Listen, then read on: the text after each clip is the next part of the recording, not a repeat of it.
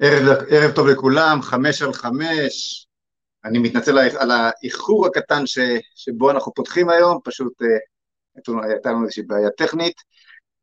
Uh, חמש על חמש, ולא סתם חמש על חמש, חמש על חמש של ערב ראש חודש ניסן. Uh, מחר, יום שישי, זה ראש חודש ניסן, והשנה ראש חודש ניסן יוצא לא פחות ולא יותר מאשר ב-1 באפריל.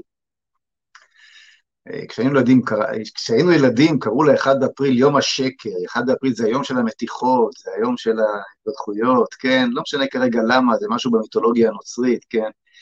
אומרים שאם לוקחים אה, שני, תשעה חודשים אחורה, אתם יודעים, מיום, הולד, מיום, מיום הולדתו של אותו האיש, ג'יזוס קרייסט, כן, אז אנחנו מגיעים ל-1 באפריל. טוב, בסדר, אז הבדיחה הגדולה. עכשיו, אה, אה,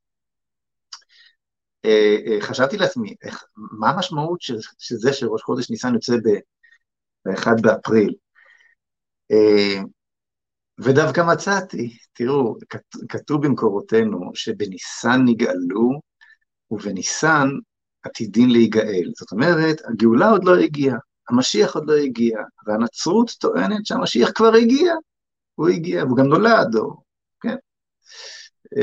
קיצור, לידתו, לידתו קשורה איכשהו ל-1 באפריל, ל-1 באפריל. אז, אה, אז אה, ראש חודש ניסן הוא החודש ש, אה, שבו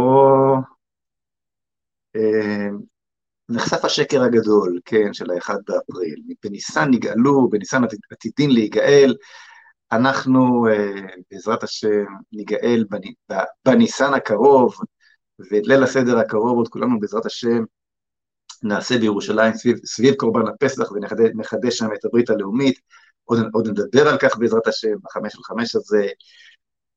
ואני רוצה לפתוח קודם כל בחדשות טובות, ח, חדשות, אני רואה שהתמונה שלי קצת אה, נקטעת, אני מקווה שזה, שאתם רואים אותי בסדר.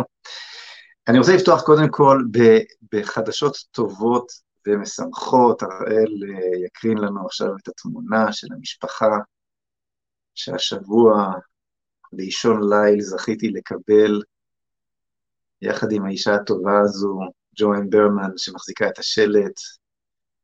אתם זוכרים שסיפרתי לכם בשבוע שעבר על המשפחה ממשפחת המתגיירים מפקיסטן. מדובר, אני אזכיר לכולכם, מדובר במשפחה שלאישה יש אה, בהחלט אה, דם יהודי זורם בעורקיה, משהו שבהחלט מזכיר את סיפורי האנוסים למיניהם.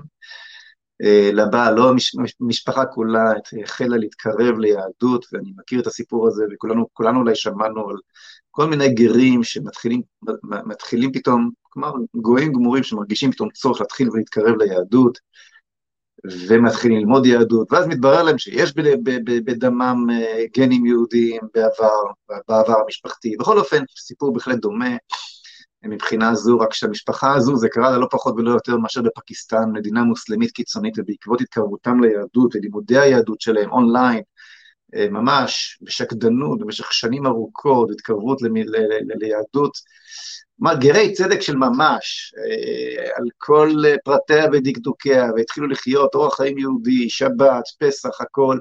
כתוצאה מכך נרדפו עד צוואר בצורה אנטישמית ואכזרית ביותר שם בפקיסטן. הצליחו לחלץ משם בעור שיניהם, אבל להגיע לארץ לא יכלו כי לא, כי לא היו לא פליטים אוקראינים, גויים גמורים, ולא, אה, וממדינת אויב בכלל, ולא, איך אומרים, זה מה שהיום הולך זה אוקראינים, לא פקיסטנים חלילה וחס, כן. טוב, אז בקיצור, אה, זכיתי אה, ליטול חלק ב, ב, בהצלת המשפחה הזו, והנה היא כאן בארץ, ולמה אני מספר לכם את הסיפור הזה? כי תדעו לכם שמי מי שהולכת לקלוט אותם בביתה, פחות או יותר עד חג השבועות, לא דיברתי, לא הספקתי לדבר איתה קודם לכן, אז אני לא אומר את שמה, אם היא לא מאשרת לי או לא מאשרת לי, אבל מי שהולכת לקלוט אותם בביתה, זאת, זאת אחת מה... המאזינות הקבועות של החמש על חמש, ובעקבות הפנייה שלי בשבוע שעבר, אז היא מחזיקה אותם עד חג השבועות, ואחרי חג השבועות, ועד עד, עד אז, בחודש וחצי שיש לנו, או פחות שיש לנו עד אז, עד לא יותר, כחודשיים שיש לנו עד חג השבועות, אנחנו צריכים למצוא לאנשים האלו מקום, אה, רצוי מאוד באזור גוש עציון או בירושלים, אז מי שיכול לעזור הן במציאת המקום והן בתרומה להשכרה עבורם, כי כרגע הם, הם, הם על אשרת תייר בלבד, אחרת לא הייתי יכול לחלץ אותם, לא, יכול, לא יכולתי לחלץ אותם בשום צורה אחרת מדובאי, שם עמדו לגרש אותם בכל שנייה, נגמרה להם האשרה, חזרה לפקיסטן אל, אל, אל, אל סכנת נפשות ממש, אז הדרך היחידה להביא אותם הנה, במהירות, בלי כל מיני ועדות וכל התהליכים הבירוקרטיים הייתה כתיירים. אז כרגע הכל נופל על כתפיים פרטיות עד שעניין הגיור יושלם ויוסדר, אז אה, שגם בזה אני מטפל. בכל אופן, אז צריך לזכור להם מקום, אז מי שרוצה, אה, מי שיש לו מקום להשכרה באזור הזה של גוש עציון או ירושלים, ומי שרוצה לתרום אה, לצורך דמי השכירות והטיפול במשפחה המדהימה הזאת ששילמה מחיר כל כך יקר והגיעה ברוך השם לכאן לישראל בסופו של דבר בזכות מאמצינו, אז uh, מוזמן לתרום בקישור ששלחנו לכם בשבוע שעבר כאן בשאלות. הראל במשך השידור גם יקפיץ את הקישור הזה גם לשאלות של השידור השבוע, uh, ואפשר להיכנס לקישור uh, ולהודיע לנו ולתרום שם ישירות, או uh, יש לכם כאמור מקום אה, להציע, להשכיר לאנשים הללו, לא צריכים הרבה, יחידת דיור קטנטנה, אה, קרוון, לא משנה מה, אה, מוזמנים לעשות זאת, סיפור מרגש, הרבה דמעות, הרבה התרגשות אדירה שם בנמל התעופה בן גוריון השבוע. טוב, אז uh, עד כאן הסיפור הזה שהסתיים, ברוך השם, ב-happy end. אבל אם, ב, אם התחלנו את השידור ב, בשקרים, כן, ובשקר של ה-1 באפריל, איכשהו קישרנו את זה לראש חודש אה, ניסן, שיוצא לנו בראשון, בראשון באפריל, אז uh, אני רוצה uh, להראות לכם על עוד שקר שהתברר ומתברר כל הזמן השבוע, שקר הרבה הרבה יותר כואב מהבדיחה שבה התחלתי עם ראש חודש ניסן. בואו ונראה את הנתונים החדשים מאיכילוב. תגדיל לנו בבקשה, הראל, אתה יכול להגדיל? שימו לב, קצת להוריד, שנוכל לקרוא את זה. נתונים חדשים מאיכילוב.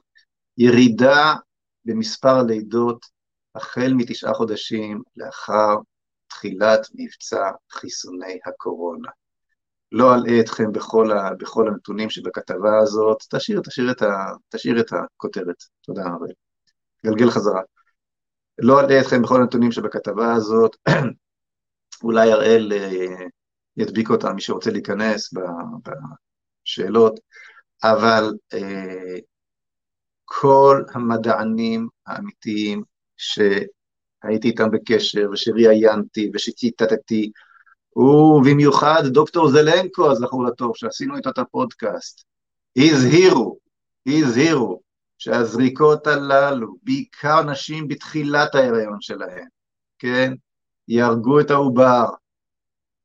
והנה, באיכילוב, כל שנה עלייה של כאלף לידות, כמו משהו שמתאים בחודשים הללו, משהו שמתאים לעלייה הרגילה באוכלוסייה, והנה סופרים אחורה, פונקט, מן הרגע שהתחילו, כלומר תשעה חודשים אחורה, מן הרגע שהתחילו את מבצע חיסוני הקורונה, טראח, אה, אה, נפילה של אלפי, כלומר אלפי ילדים, שורה תחתונה, אלפי ילדים שהיו יכולים להיוולד חיים היום, תשעה, תשעה חודשים אחרי חיסוני הקורונה, לא נולדו, לא נולדו.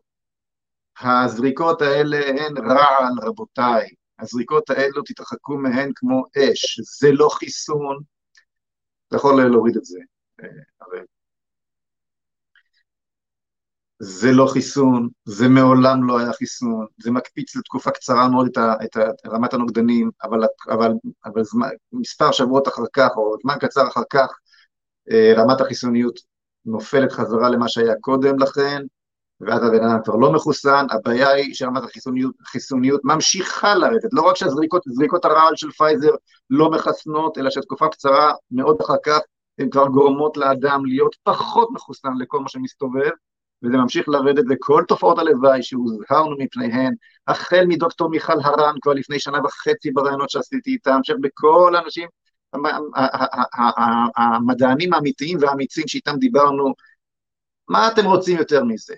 תשעה חודשים, בול, אחרי מבצע החיסונים, מחקר של איכילוב, מספר הלידות מתחיל, מתחיל לרדת, אז בבקשה, אם לא לקחתם, ואני מקווה מאוד שלא לקחתם, התרחקו מזה כמו מאש. בוודאי, אל תעיזו לתת את הרעל הזה לילדים שלכם. אי אפשר לדעת מה זה עושה בטווח הארוך, גם מפני הדבר הזה מזהירים, בתופעות הלוואי והצעירים, ומגפת התקפי הלב אצל אנשים צעירים, ומה לא. תרחקו מהדבר הזה, אל תיגעו בדבר הזה, אני מניח שמי שמקשיב לי עכשיו כבר הבין את הדבר הזה, אבל מי שעוד לא הבין, תפיצו, תפיצו, תפיצו את הדברים, זה פשוט רע, זה, הנה עוד שקר, בקיצור, אה, שכל הזמן נחשף, אבל אתם יודעים, כשציבור רוצה שישקרו לו, תמיד יימצא מי שישקר. זה אני למדתי בתור מין פוליטיקאי מוזר כזה שמנסה להיצמד לאמת. תראו את השקרן הכי גדול שהיינו אי פעם בפוליטיקה שעכשיו הוא ראש ממשלה. למה הוא ראש ממשלה? כי יש ציבור של שבעה מנדטים של, של חובשי כיפות סרוגות, שכל האמת עמדה מולו מול הפרצוף, ובכל זאת הצביע לשקרן הזה. זאת אומרת, את הלקח הזה ש, ש, ש, של שקר, ו, אני למדתי באופן אה, אה, על בשרי, נאמר כך, כן? שלא משנה כמה תצעק את האמת, אם ציבור רוצה שישקרו לו, אז ניתן יהיה לשקר. אז אני יודע שאני מדבר עכשיו על מי שמוכן להישיר מבט אל האמת, אני יודע את זה. לוקח, השקר הגדול של אוסלו, חסמתי את כל המדינה לפני כמעט 30 שנה, אמרנו את כל האמת, יעופו טילים על, קטיושות על עזה, אמרנו, נו אז מה, נפות היום על תל אביב. זה, עזר לי, הציבור שרוצה תהליך השלום וכל השטויות, התפכח מהשקר שלו? לא, ציבור שרוצה שישקרו לו, תמיד אה, אה, יימצא הפוליטיקאי, או הפקיד במשרד הבריאות, זה לא משנה מה התחום, אם זה, אם זה התחום אה, הפוליטי, התחום הביטחוני, התחום הרפואי, אה, התחום הארכיאולוגי, כן, לא משנה. ציבור שרוצה שישקרו לו, תמיד, תמיד יימצא מי שישקר לו, והוא תמיד יעוט על, הש, על אותו השקר בווריאציה כזו או אחרת.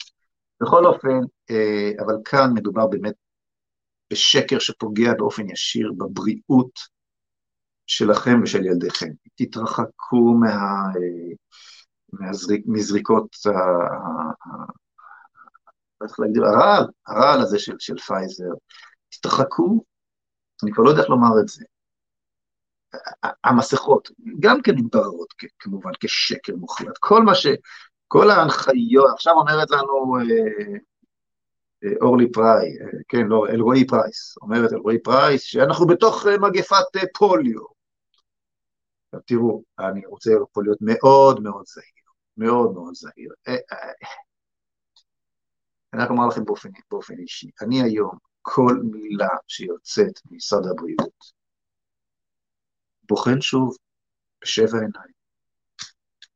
אתם מבינים, לפעמים, לפעמים הם מסוגלים גם להגיד את האמת, כי, כי, כי היא מסתדרת להם, כי כי גם שעון מקולקל אומר את האמת פעמיים ביום, אז צריך מאוד מאוד להיזהר, אני לא, אני, אני לא אומר פה כלום במה שלא קשור ישירות ממה שלי, מאותם מדענים שאמרו את האמת, אבל אין ספק שמשרד הבריאות, בכל, אם, אם בשקרים עסקינן, אז משרד הבריאות ומערכותיו השונות אה, אה, שיקרו לנו, שיקרו במצח נחושה, בדיוק כמו שצעקתי על אלרועי פרייס שם בוועדת, בוועדת הבריאות, אין מילת אמת בפיהם, וכל דבר שיוצא משם צריך לבחון בשבע עיניים, אה, אם הוא אמת או שקר. טוב, אז זה לגבי השקר הגדול הפחות, והפחות, הרבה פחות מצחיק שדיברתי עליו, שיצא בעקבות אה, אה, אותו מחקר אה, באיכילוב.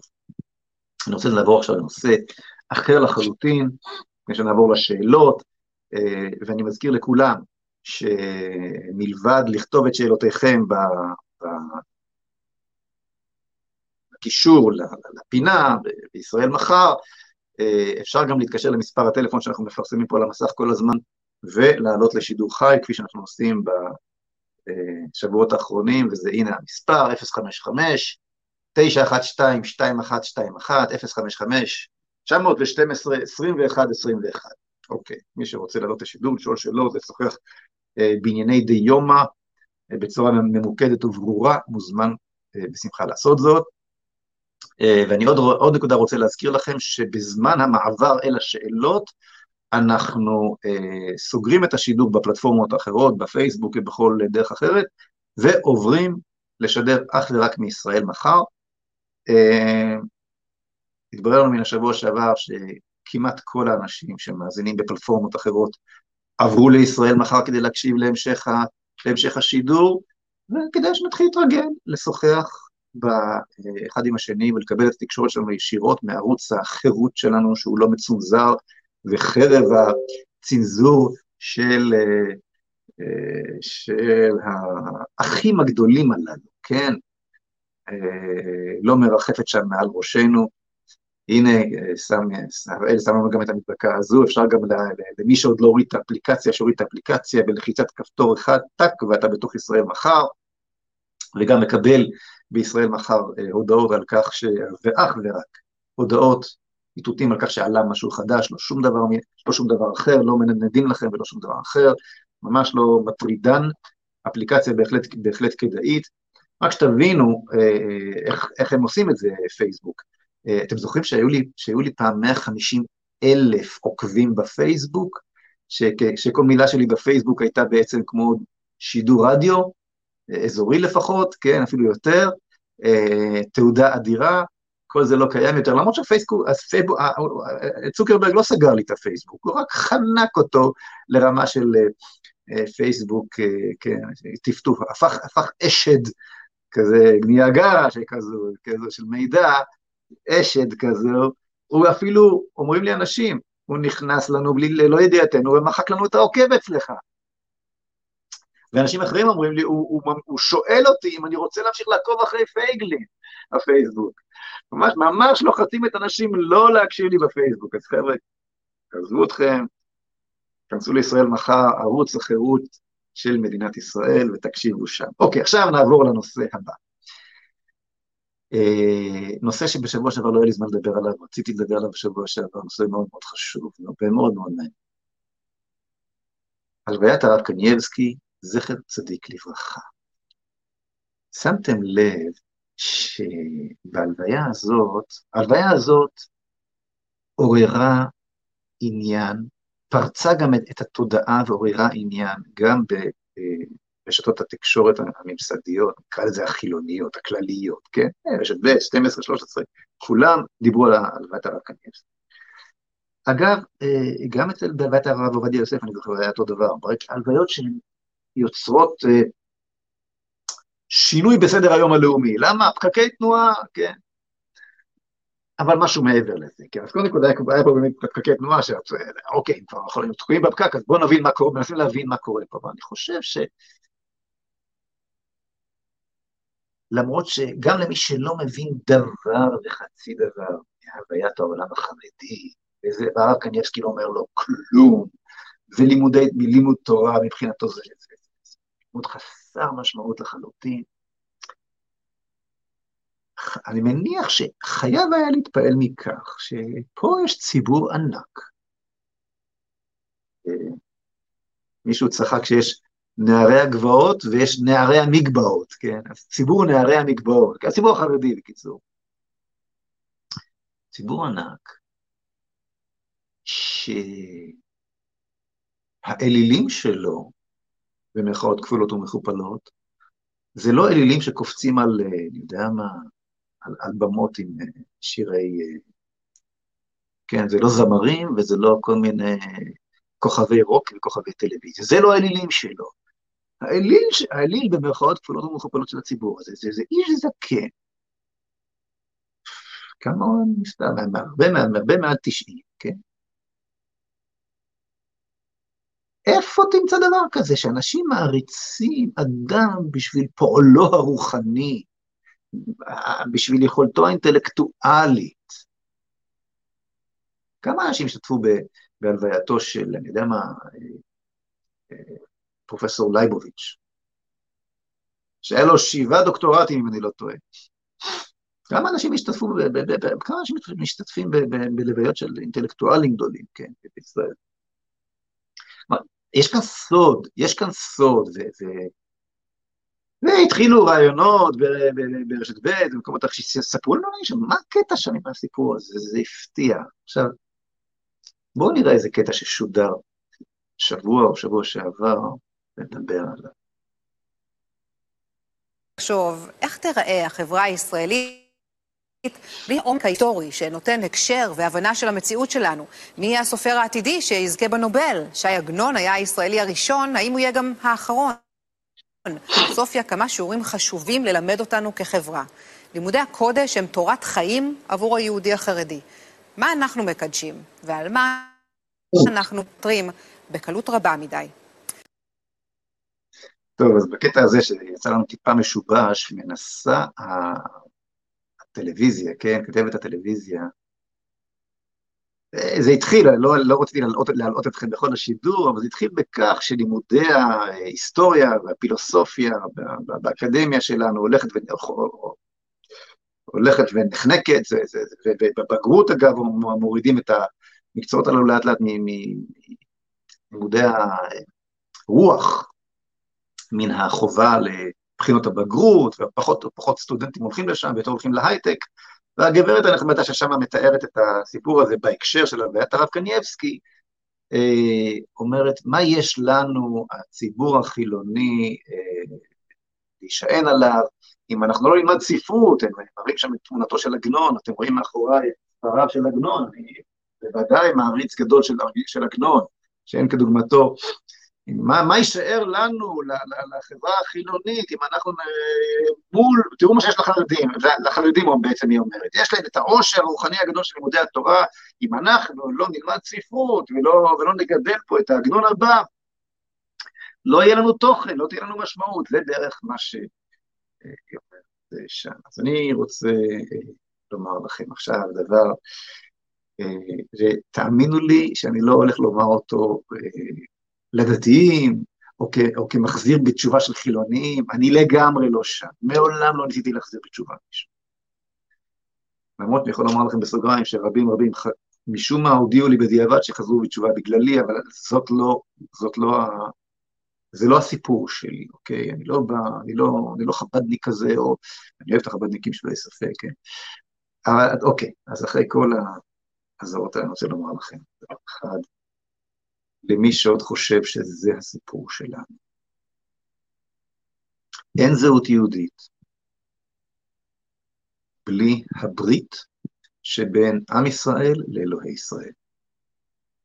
זה לא אה, אה, הרבי מלובביץ' מצד אחד, וזה לא אה, רחל המשוררת מצד שני. זה לא אה, אריק איינשטיין מצד אחד, וזה לא אברהם פריד מצד שני. כל זה חשוב מאוד. והרבי מלובביץ', או, מנהיג גדול במובן, במובן, באמת, מנהיג גדול במובן הרוחני שאין כדוגמתו. אבל זה הכל, הכל, הכל נשען על נקודת היסוד שהופכת אותנו ליהודים, ובלעדיה אין לא יהדות ולא יהודים ולא מדינה יהודית, ולכן גם לא מדינת ישראל.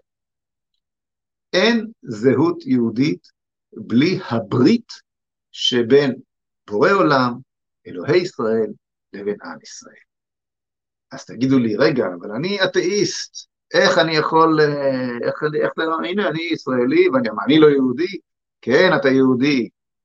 כן, אתה, אתה יכול להיות גם אתאיסט אה, ימני, דיברתי על כך עם מישהו לפני שבועיים פה בשידור.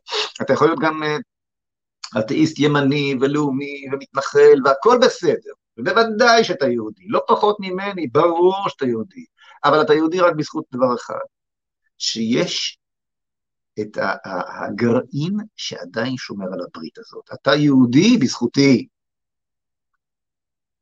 וגם בזכות הרב קנייבסקי, ולכן, אז כמובן התרכזו אנשים ויגידו, מה פתאום, מדינת ישראל קמה בזכות החילונים, הצבא מחזיק אותנו, אז זה מחזיק, הכל נכון, כל, כל הטענות נכונות, אפשר uh, להסכים איתן, ועם חלקם, חלקם, עם חלקם אני באמת מסכים והכל, אבל כשאני מדבר על זהות יהודית, אני מדבר על הרבה יותר ממדינת ישראל, אני הולך אלפיים שנה אחורה, על עצם קיומו של עם ישראל, קיום, אנחנו רואים לאורך כל האלפיים שנה, שכל סגמנט, כל סקטור בעם ישראל, שניסה להיפרד מאותה הברית, או להיפרד מן הזרם המרכזי של חכמי ישראל שהעביר את התורה מדור לדור, עיין ערך הרפורמים שהפכו לשער המרכזי להתבודדות ביהדות אירופה ויהדות ארצות הברית.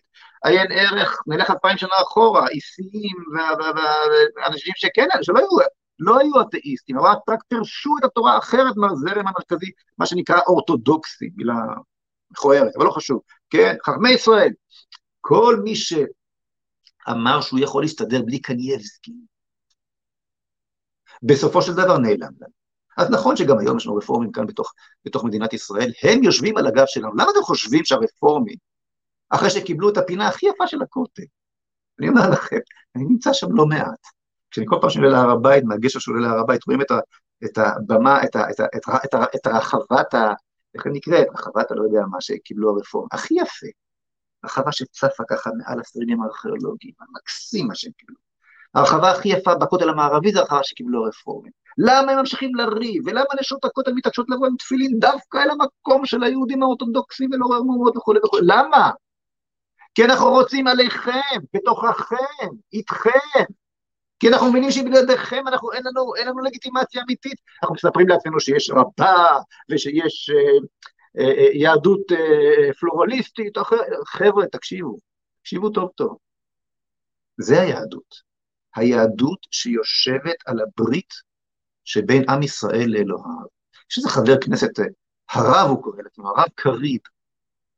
ב... אנחנו מדברים היום על שקרים, כן? אז יש את הרב קריב שקורא לעצמו רב, כן? הוא רב רפורמי, יושב היום בכנסת, הוא יפה כזה, רהוט כזה, עם כיפה סרוגה גדולה, נראה בדיוק, הוא נראה הרבה יותר דתי ממני אפילו, אני חושב, כן? כיפה אפילו יותר גדולה משלי, כן? ממש נחמד וזה. הוא רק, אה, הוא לא רוצה בית מקדש. כן, לשאלה ישירה, אתה רוצה בית מקדש או לא רוצה? הוא ענה שהוא לא רוצה, אולי, אולי הייתי צריך להביא את הקטע הזה להראות לכם, אולי פעם הבאה נעשה את זה. הוא לא רוצה בית מקדש, זאת אומרת, הוא, הוא, הוא, הוא רואה לעצמו זכות למחוק אה, אה, אה, מצוות מפורשות מתוך, למחוק את חצי התורה, חצי מתורת ישראל עוסקת בבית מקדש. הוא לא רוצה בית מקדש, אבל הוא רב, אוקיי? מה זה אומר? זה אומר שהוא לא בברית בין עם ישראל לאלוהיו. אבל אני יהודי, ואני קורא לעצמי רב, ואני עושה מה שמתחשק לי מתוך התורה. לא, אתה לא בברית, אתה לא... אתה... באופן אישי כמובן שאתה יהודי. אבל הרפורמה הזאת, היא לא יכולה להתקיים, כלומר, היא מוציאה את עם ישראל, היא, הביאה להתבוללות של מיליונים, אוקיי?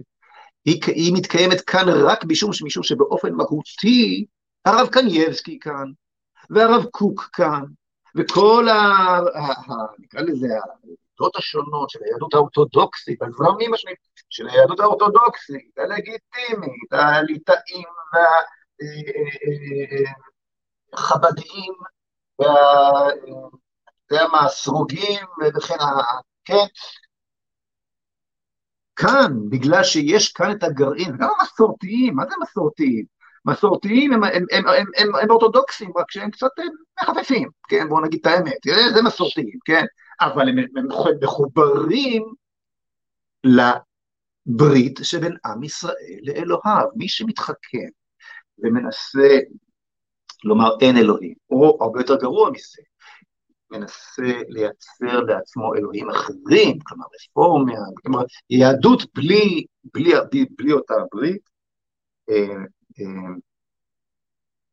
יושב למעשה כלומר מצליח לשמור על הזהות שלו כיהודי בזכות זה שהוא יושב על הכתפיים של אותו גרעין. הוא יושב על הכתפיים של מי ששומר את הברית ומכה לו על הראש, למי שנושא אותו על כתפיו. אז, אה, אז זה הסיפור הזה, כן, אה, התחלתי עם הרב קניאצקי, הסוד שאותו, שאותו ציבור חילוני גדול מנסה למצוא בזמן שהוא רואה את הרבבות הללו, ואולי אפילו יותר, מגיעים ללוויות הללו של... זה, זה אנשים שמבינים שפה הלך לאיבוד מישהו שהחזיק במרחב הכי גדול מבחינתם של אותה ברית שהם רוצים להיאחז בה. ו, ו, ולח, ו, וזאת ברית שמחיה אותם. מחיה אותם כיהודי, ברית שנותנת להם את הזהות שלהם, הם מבינים את זה. עכשיו, אתה חושב שתביא עוד עשרה עגנונים, זה ייתן לך את זה? אתה חושב שנניח שעכשיו הממשלה תתקצב את מדעי הרוח, ויהיו לך עכשיו הרבה סטודנטים בפילוסופיה, המון המון פילוסופיה אצל הרפורמים, כל ההתבוללות שלהם? מי שלא מכיר את ההיסטוריה צריך להבין, הם הוציאו מהסידור את, את המילה ירושלים. אמרו ברלין ירושלים, הם התנגדו לציונות, להישאר בגרמניה, כי, כי אנחנו אה, אה, גרמנים בני דת משה. יצאו מהם פילוסופים אדירים, באמת גאוני, גאונים שאין אינטלקטואלים שאין כדוגמתם. נו, נו, עדיין, זה השער הכי גדול להתבוללות, אז, אז, אז במענה לאותה גברת חביבה שאומרת, מה, מה יהיה, מה יהיה איתנו? אולי תשדר את זה עוד, שים, שים, שים עוד פעם את הקטע הזה, הראל, עכשיו אחרי כל המודולוג הזה, שים עוד פעם את הקטע הזה. שווה לעצור ולחשוב איך תיראה החברה הישראלית בלי העומק ההיסטורי שנותן הקשר והבנה של המציאות שלנו. מי יהיה הסופר העתידי שיזכה בנובל? ש"י עגנון היה הישראלי הראשון, האם הוא יהיה גם האחרון? והאם אין לפילוסופיה כמה שיעורים חשובים ללמד אותנו כחברה? לימודי הקודש הם תורת חיים עבור היהודי החרדי. מה אנחנו מקדשים, ועל מה אנחנו אולי מוותרים בקלות רבה מדי. אין לנו למדינת ישראל תורת חיים אחרת. סלחי לי, גברתי החביבה, אין לנו דבר כזה. אין לנו מה שייתן לנו את ההקשר ואת הרצף ההיסטורי, כשאם אנחנו אה, מתיימרים, מתיימרים לייצר משהו אה, במקום, זה פשוט לא יכול לעבוד. כל מה שיש, אם הזכרתי את עגנון, אולי הדוגמה הטובה ביותר לכך, אולי הסיבה לכך שחתן פרס נובל לספרות היחיד שיצא מאיתנו, יש כל כך הרבה פרסי נובל בזמן האחרון, ברוך השם, אני מברך על כך, בתחום הפיזיקה, בתחום המחשבים, בתחום הכימיה, בכל מדעי הטבע. אולי הסיבה לכך שפרס הנובל היחיד אה, ש, ש, שיצא מאיתנו כבר בשנות ה-60 היה אה, עגנון, משום שעגנון השעין את היצירה שלו, כל יצירתו נשענת על אותה ברית, אותה ברית. אז את כל ההייטק החשוב, את כל המדע, את כל הפילוסופיה, וכן, הרצף האינטלקטואלי שחייב להתפתח כאן בארץ הזאת מכל הכיוונים, הספרות והכל, אה, אם נכניס להקשר הנכון, נעמיד אותו על הכתפיים של הזהות היהודית, של אותה ברית, הברית בין עם ישראל לאלוהיו, שהיא בעצם הסיפור היחיד והבלעדי של מה שמייצר את הזהות שלנו. איזה התפתחות שתהיה פה, איזה תרבות מדהימה שתהיה פה. ונחבר אז את הישראלי ואת היהודי, ונהיה מי שאנחנו צריכים להיות. וכמו שהעולם ידע לתת את הפרס נובל הזה בשנות, כבר בתחילת שנות ה-60, כשעוד לא היה פה כלום. איזה פרסי נובל יצאו מפה, איזה, איזה דוגמה ומופת לכל העם. יצא מפה כשנפסיק לחפש במקומות אחרים את, יס, את היסודות של, של הזהות שלנו. טוב, עכשיו תראו, דבר אחרון, לפני שאני עובר לשאלות היום ולשיחות, אני מקווה שאנשים יעלו לשידור, תראו, אני כתבתי היום בהזמנה, ל... בהזמנה לשידור הזה, כתבתי כך, המלחמה הערבית במדינה היהודית מורידה מסכות ומגלה שוב את פניה הרצחניות. אגב כך, יורדות המסכות מעוד כמה שקרים שאנחנו מביאים לשקר לעצמנו. פתחנו בש... בשקר האחד באפריל, ונסיים לפני השאלות, בשקר הגדול שמוביל לכך שהמלחמה כאן בארץ הזו אף פעם לא נגמרת, ובין היתר לגל הטרור שעכשיו שוטף אותה. המלחמה הערבית במדינה היהודית מורידה את המסכות ומגלה שוב את פניה הרצחניות. אגב כך, יורדות המסכות מעוד כמה שקרים שאנו אוהבים לשקר לעצמנו. זה לא טרור. נכון, גל הטרור אומרים, שוטף את ישראל, לא, זה לא גל, ש...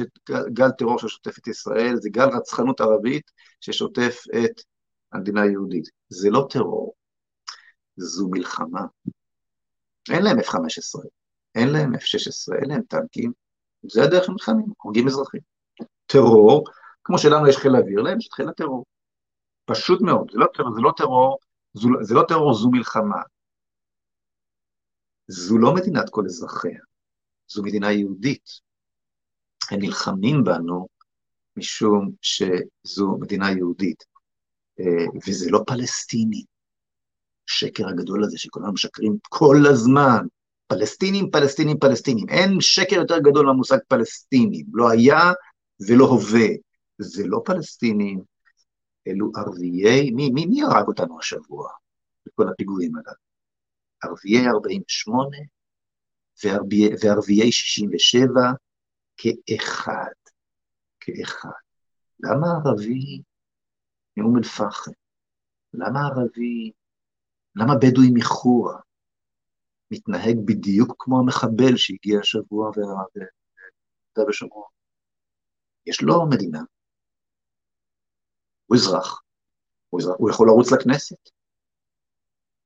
יש לו, יש לו כל הזכויות, ובעצם יש לו הרבה יותר זכויות. אותו ערבי מחורה זכאי לקבל אה, מגרש ברגע שהוא מגיע לגיל 18. כן, כן בכל אחד מאותם אה, יישובים מוסדרים, כמו שאומרים, יש לו מקבל מגרש בחינם. דיברנו על זה ארוכות בשיחה שניהלתי השבוע, כן, בפודקאסט שניהלתי השבוע עם יכין, אה, יכין זיק, בנו של אדיר זיק, זיכרונו לברכה, זכר צדיק לברכה, כן, שהוא אה, מנהל השטח של, אה, של ארגון רגבים. שיחה חשובה מאוד לכל מי שרוצה להבין מה באמת קורה בנגב, בגליל וביהודה ושומרון, מבחינת ההשתלטות הערבית העוינת שם. בכל אופן, צעיר יהודי רשאי לקבל רשאי לצעיר יהודי שמסיים צבא בגיל, כן, לא בגיל 18, בגיל 21 נגיד, מסיים צבא, מקבל מגרש בחינם, רק בגלל שהוא יהודי בארץ ישראל, כמו, ש, כמו שאומר המצע של זהות, לא, אבל אם אתה בדואי אתה מקבל, אז, אז הם לא רק שווי זכויות, יש להם יותר זכויות, הרבה יותר זכויות מהיהודים. החוק לא נוגע להם, הם יכולים לרצוח בכבישים בנהיגה פראית, הם יכולים אה, לגנוב ככל העולה על רוחם, הם יכולים אה, באמת לעשות הכל, ממש מה שבא להם. מה חשבתם, שזה לא יגיע בסופו של דבר גם לפגיעה בנפש? ברור שלשם זה הולך. כש, כשאתה מפקיר את, אה, את הרכוש שלך, אתה גם מפקיר את הנפש שלך. בכל אופן, אז אה, אין פלסטין. המלחמה הזאת נגד היהודים היא מלחמה בין ערביי, 40, בין ערביי 48, אני קורא לערביי מדינת ישראל ערביי 48, וערביי 67, ערביי מה שמכונה שטחים, ערביי 48 וערביי 67 כאחד, ביחד. אז למה הם נלחמים בנו? יכול להיות שאם הראל יספיק תוך כדי כך שאני מדבר למצוא את הקטע אה, שבו הפרשן לענייני ערבים של ערוץ 12 מסביר איך הוא גילה את יהדותו. זה נמצא אצלך, אראל, שכחתי, שכחתי להגיד לך להכין את זה, אז אם תספיק למצוא את זה ולהקרין תוך כדי קטע, קטע לא נורמלי שמסביר מסביר את הנקודה הזאת, כיצד צעיר אה, אה, ישראלי לא מאמין, מקבל את ההסבר מערבים, למה, למה בעצם מה שיש לו כאן זאת, אה, זה אך ורק אה, זהותו היהודית. בכל אופן, עד שהראל ימצא, אני רוצה אה, לומר לכם משהו. תראו, סיבה לכך שהמלחמה כאן לא נגמרת, ושהטרור נמשך, היא משום שאנחנו מנסים שוב ושוב לתחזק את שקר מדינת כל אזרחי. מנסים בכל הכוח להיות כאן אה, מדינת מדינת כל אזרחיה במקום מדינה יהודית. דמוקרטית, הוספנו ליהודית כדי למסמס את היהודית. ב-95 הוספנו את המילה ודמוקרטית להגדרת, להגדרת הזהות של מדינת ישראל, להגדרתה של מדינת ישראל, יהודית ודמוקרטית, והוספנו את הדמוקרטית כפי שאמר אהרון ברק מפורשות. בשבילי מדינת ישראל היא מדינת כל אזרחיה. כך אמר נשיא בית המשפט העליון האגדי לשעבר, כן?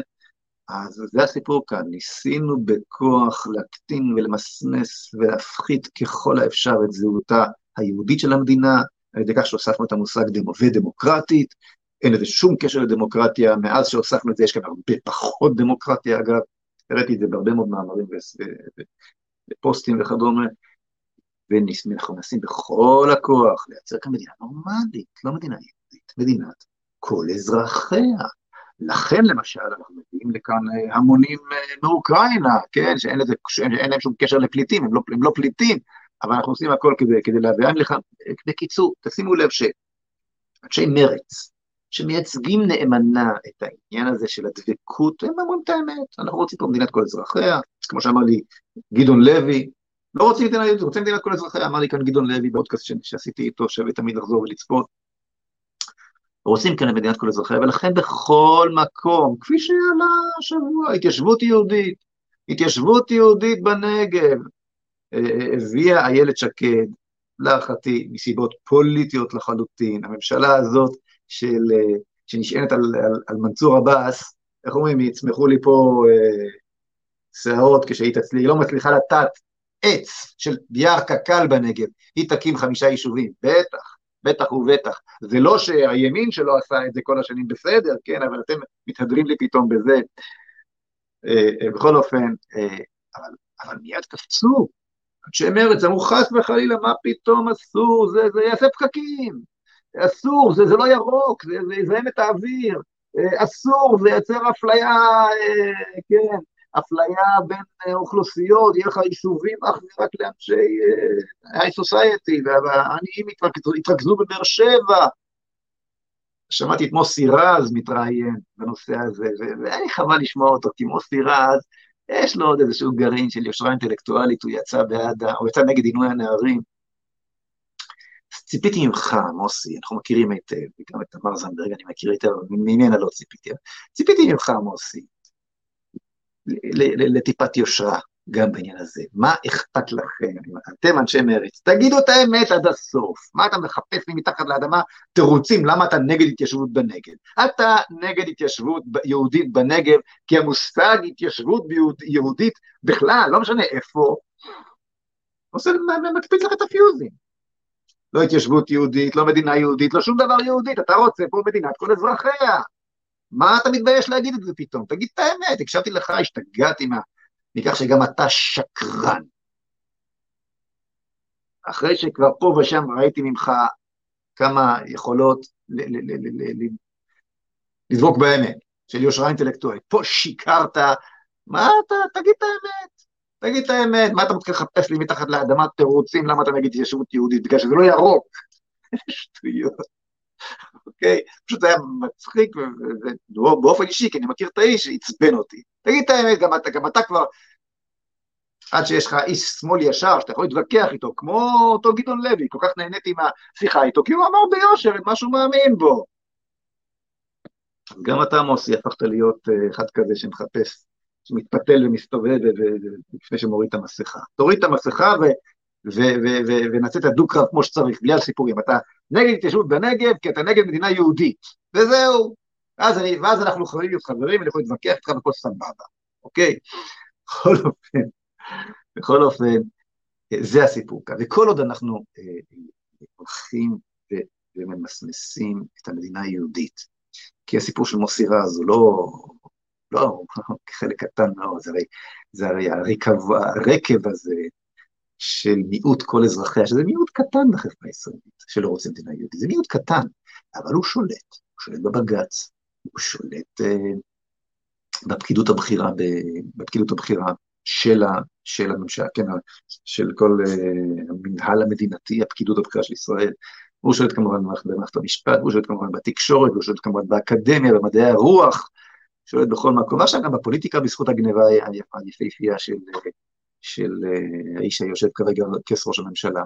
בכל אופן, המיעוט הקטן הזה שמדרדר אותנו עוד ועוד ועוד אל מדינת כל אזרחיה, הוא גם הסיבה למלחמות ולטרור. כי, וצריך להבין את, את, את הקשר, כשאנחנו בורחים מזהותה היהודית של המדינה, אנחנו בעצם נותנים קארט בלאנש, צ'ק פתוח, צ'ק פתוח, למי שאנחנו זקוקים לו כדי לייצר כאן מדינת כל אזרחיה. למה אתם חושבים ש... שהמדינה באמת מתעלמת מכך שהבדואים גונבים את הנשק בבסיסי צה"ל? למה אין עונות הזו בפני הטרור הערבי הפנימי? למה אנחנו לא מסוגלים לעשות שום דבר? אומר שאת המשפט שאני חוזר עליו כל הזמן, ותזכרו אותו טוב טוב. כבר שנים ארוכות אני חוזר למספר הזה. הישראלי צריך את הערבי כדי לשכוח שהוא יהודי. עוד פעם, הישראלי צריך את הערבי כדי לשכוח שהוא יהודי. אמר לי פעם חבר כנסת, שאחר כך נשפט בגין טרור, אה, כשהייתי בכנסת, אמרתי, זה, אתה תמשיך ככה, יום אחד אנחנו נעזוב את הכנסת. הוא חשב שאני אבהל, הערבים יעזבו את הכנסת, איך נסתדר? כי הוא, אה, זה היה, אה, תכף אני זוכר בשמו, כי הוא הבין, איש חכם מאוד, ורובם כאלה, כי הוא הבין שהזהות הישראלית נשענת על שיתוף הפעולה של הערבים. תארו לכם שהכנסת נשארת בלי ערבים. שמחליטים יום אחד לקום ולעזור, כן? למה אתם חושבים שהבג"ץ כל פעם, ללא יוצא מן הכלל, אה, אה, מאפשר להם להתמודד למרות העבירות על החוק, למרות שהם לא מכירים במדינת ישראל כמדינה יהודית. אם, יש חוק, הרי יש חוק שאומר, אה, החוק אומר שמי שלא, מי שתומך בטרור, או, ש... או בגזענות או משהו כזה, או שלא מכיר במדינת ישראל כמדינה יהודית, לא יכול להתמודד לכנסת. על פי החוק הזה, אין ספור פעמים יהודים נפסלו מלרוץ לכנסת, שזה הדבר הכי לא דמוקרטי שיכול להיות, כן? אבל ערבי אחד שעובר שוב ושוב, אין ערבי אחד שהם עוברים שוב ושוב ושוב, על הצד השני של המשוואה, לא להכיר בישראל כמדינה יהודית, לא נפסל מלרוץ לכנסת. נגד החוק לחלוטין, בג"ץ שוב ושוב ושוב, ועדת, הכ... ועדת הבחירות של הכנסת אה, פוסלת, פוסלת כל מיני מועמדים, אני אומר לכם, כל הח"כים הכי מגעילים של ה... אה, מטעם המשותפת וכדומה, שנמצאים כרגע בכנסת, אה, נפסלו על פי החוק הזה מלהתמודד, ובג"ץ מחזיר אותם. אז למה בג"ץ מחזיר אותם? בג"ץ מחזיר אותם, משום שתארו לעצמכם, והם אפילו איימו במפורש, שהם קמים ועוזבים את הכנסת. ואז הכנסת נשארת רק עם יהודים. הם לא מתמודדים לכנסת, הכנסת נשארת רק עם יהודים. מה יקרה? מה יקרה אז? מה שיקרה זה שפתאום כל ההמצאה הזו של הישראליות אה, תתפוצץ לנו בפנים, כי יתברר שרק יהודי יכול להיות ישראלי. הבנתם את זה? כל האתוס הזה, השקרי הזה, שניסינו לייצר כאן, של מדינת כל אזרחיה, התפוצץ לנו בפרצוף.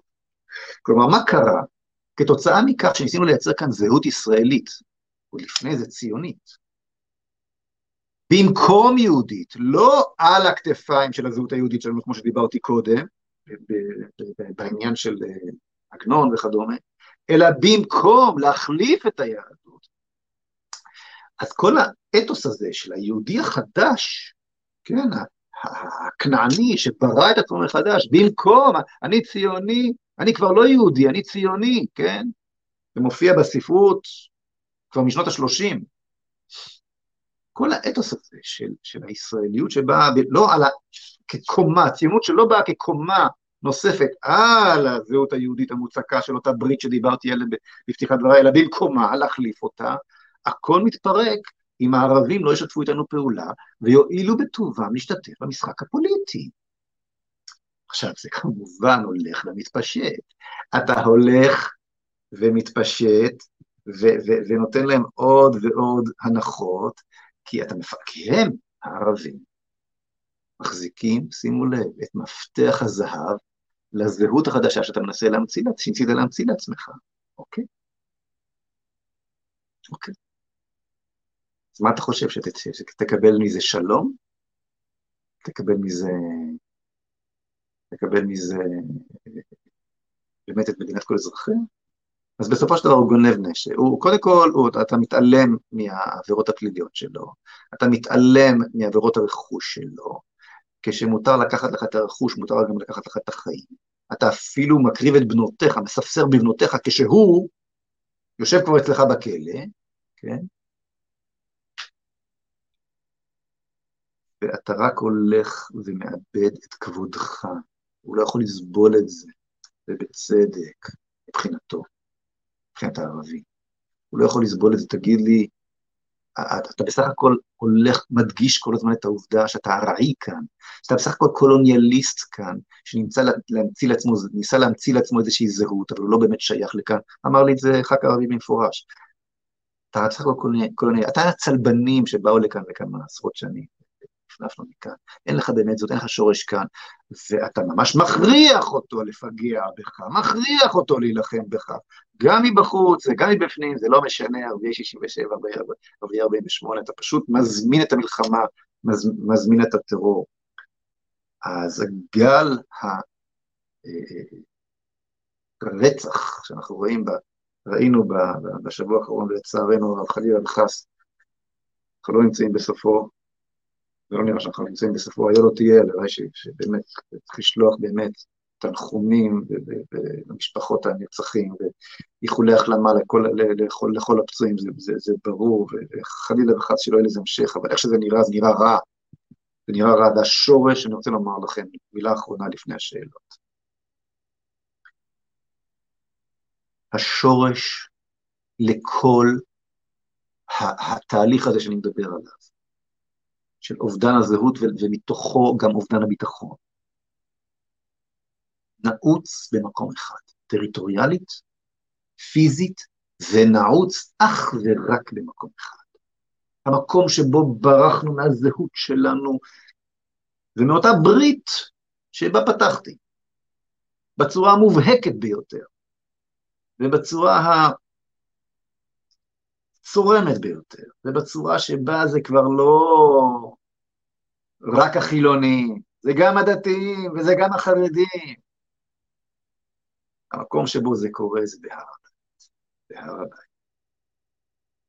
היתד הזאת, שגם פיזית וגם רוחנית, היא המקום שמביא לידי ביטוי את אותה ברית בין עם ישראל לאלוהיו.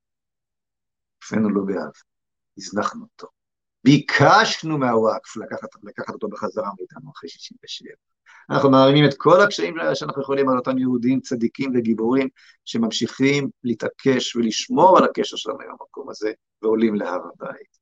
גם הציונות החילונית עושה את זה וגם הדתיות החרדית עושה את זה. תוקפים אותם, רוצים להישאר או נורמליים, עם ככל העמים, או בתורת הגלות, דתיים במקום יהודים, כן? כפי ש... או, או עבריים, לא, רק לא לשוב לתורת ארץ ישראל, לשוב אל אותה ברית במובן הכי עמוק שלה, להישאר עם הדת שלנו, כפי שהייתה בוורשה, כפי שהייתה באוקראינה הזוהרת, כולם מתגעגעים שם,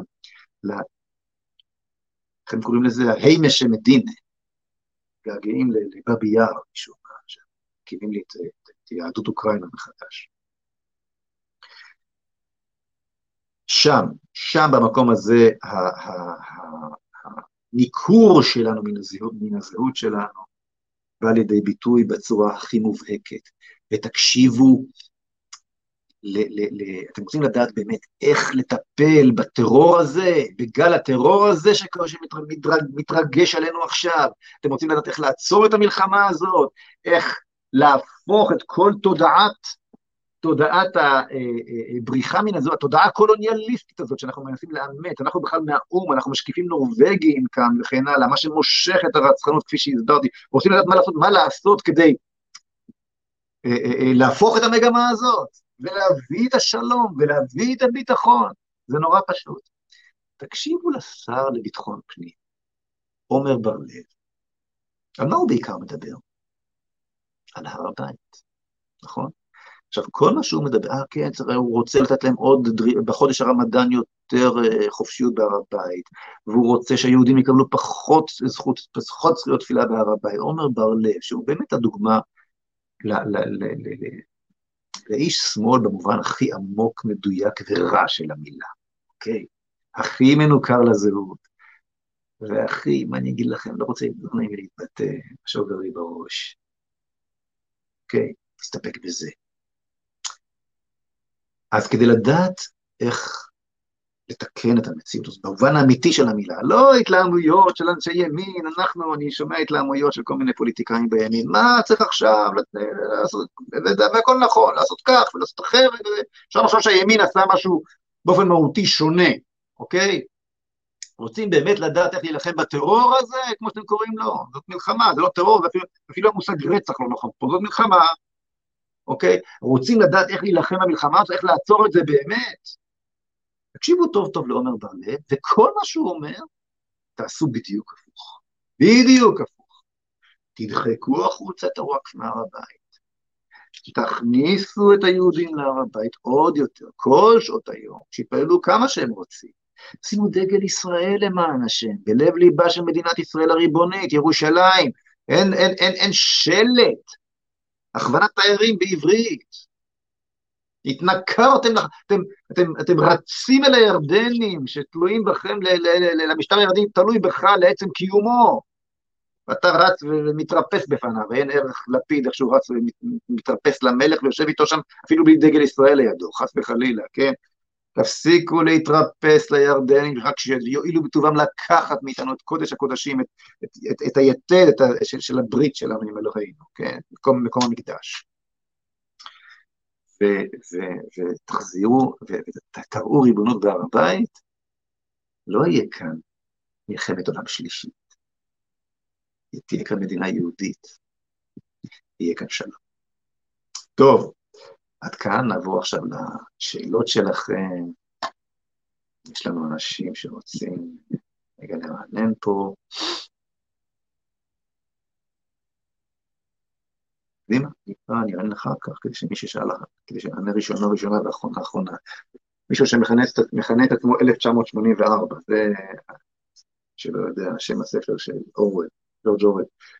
ראש העיר שבה אני גר שלח הודעה לכל התושבים שלא ייתנו לערבים להיכנס לעיר, בעיקר עבודות, עבודות גינון של גנים ציבוריים, אחרי הפיגוע, אחרי הפיגוע האחרון. לא עברו יומיים והם חזרו להסתובב בגנים ולסוף זבל. הייתי רוצה להצביע אי אמון בממשלה ולצאת לבחירות. אז מה השאלה שלך? 1984. אגב, היום יצאתי, לקחתי בחשבון אה, פקקים, זמן פקקים, לא היה פקקים, כי אין ערבים על הכבישים, מדבר איתכם מקרני שומרון, ציר 55 היה פשוט אה, אה, פתאום היה חופשי כזה, מרענן כזה. אה, טוב, יוסי מזרחי, אה, ישראל צריכה פינושה משלה ללא הפיכה צבאית ודיקטטורה זמנית, לא, לא, ללא הפיכה צבאית ודיקטטורה זמנית, לא נצא מהבור הזה לנצח. אז אנחנו צריכים פינושה, אומר יוסי מזרחי, ותסלח לי יוסי מזרחי, ה... קודם כל כל הכבוד לך שאתה שם את שבך פה, אבל אה, אה, לא אמרת פה דבר חכם. אתה רוצה דיקטטור, אתה רוצה את עומר, אם אתה רוצה פינושה, תקבל את עומר בר-לב כדיקטטור. אפילו לא תוכל להצביע. זה מה שתקבל. אנחנו צריכים פה מנהיגות שבה, אנחנו צריכים שהעם, שהרוב היהודי יבין את הנקודות שאני מדבר עליהן, ויעלה לשלטון. עדיין יש לכאורה את הכלים לעשות זאת, וכל עוד אפשר לעשות את זה, לעשות את זה בלי מלחמת אזרחים וחלילה וחס ודברים מסוג זה, כי הכוח של השמאל, אני לא אוהב להשתמש במושגים ימין שמאל, אבל הכוח של, הכוח הגדול של מיעוט כל אזרחיה הוא, איך נגיד את זה בעדינות, אתם יודעים, בגין לא, לא, לא, לא הסכים למלחמת אזרחים, לבן גוריון לא הייתה בעיה עם זה. האימא האמיתית תמיד, כן, אני מדבר עכשיו על משפט אה, שלמה, במשפט שלמה, כולכם מכירים, כן, את הסיפור של משפט, משפט שלמה, עם שתי אנשים שבאו עם תינוק, של מי, של מי התינוק הזה, כן, האימא האמיתית תמיד תהיה זו שמוותרת. צריך לומר את האמת. מי שהמדינה הזו היא באמת שלו, מי שבאמת מחזיק על כתפיו את מדינת ישראל כמדינה יהודית, בלי הליכודניקים, חברים, הציבור המסורתי, לא הדתיים, הדתיים, המפלגות הדתיות אלו, אלו מפלגות הלוויין של המפלגה הלאומית הגדולה, הליכוד. אה, בלי הליכודניקים, הציבור המסורתי, הציבור הלאומי נקרא לכך, כן? לא הייתה מדינה יהודית, זה, זה, זה, לא, זה לא מסובך להבין. כי זה הרוב היהודי, וזה מה שנותן לציבור, כן, לציבור היהודי. רבע מהכנסת זה ליכוד, נכון? בלי הליכוד, מה? אז אז זאת האימא, זאת האימא האמיתית של התינוק הזה שנקרא מדינת ישראל. אבל האימא הלא אמיתית, מיעוט כל אזרחיה, אנשי השמאל הקיצוני, כן, ודאי שהערבים, כן, אנשי השמאל הקיצוני, הם לא האימא אמיתית, ולכן במשפט שלמה, האימא הלא, לא אמיתית אמרה, אמר לשלמה המלך, יאללה, תחתוך. תחתוך את התינוק לשניים, כמו שהציע שלמה המלך, ויחלק ביניהם. מי, שעמדה, מי שנעמדה לרגליים האחרונות אמר, לא, לא, אל תחתוך, אל תחתוך, תן אותו לשנייה, הייתה אימא אמיתית, נכון? אז האימא האמיתית לעולם לא תסכים למלחמת אחים. גזירת התינוק הזה לפני. וזאת החולשה הגדולה, כלומר, כלומר יוסי מזרחי, אה, שמצפה לאיזשהו, אם אתה מצפה לאיזשהו פינושה, דע לך שהפינושה הזה יגיע מהשמאל, לא מהי. אל תצפה לפינושה, אין תחליף, אין כביש עוקף לעבוד, לעבודה עמוקה בתוך הציבור הלאומי, שיש לו עדיין את הכלים הדמוקרטיים להגיע לשלטון. אנחנו לא מבינים בשם מה, בשם איזה רעיונות להגיע לשלטון. אז בשביל זה, הדרך שאני, היחידה שאני מזהה במציאות הנוכחית, מלבד פינושה, כמו שאתה אומר, שזה כאמור לא דרך, היא להצטרף לציבור הלאומי, להצטרף לציבור המסורתי, להיכנס אל הכלי, אל, אל המגרש הפוליטי שלו, שזה הליכוד ואך ורק הליכוד, ולהצביע עבורי, כי אני פשוט לא מזהה במציאות מישהו אחר שמסוגל להסביר את המציאות כמו שאני מסביר אותה כאן, בשידור. ואם אני ראש הליכוד, בבוא העת, אז בעזרת השם אני גם ראש הממשלה, לא צריך שום פינושה, פינושה אני לא, אין צורך, אוקיי? יהודי חילוני, אה, שואל, שלום משה, הצעה לאורח לפודקאסט שלך, תביא את מוחמד כעביה, בלוגר ויועץ אסטרטגי של ערביי ישראל ששירת בצה"ל, תומך במדינת ישראל, איך הוא מקבל את הרעיון של מדינה יהודית.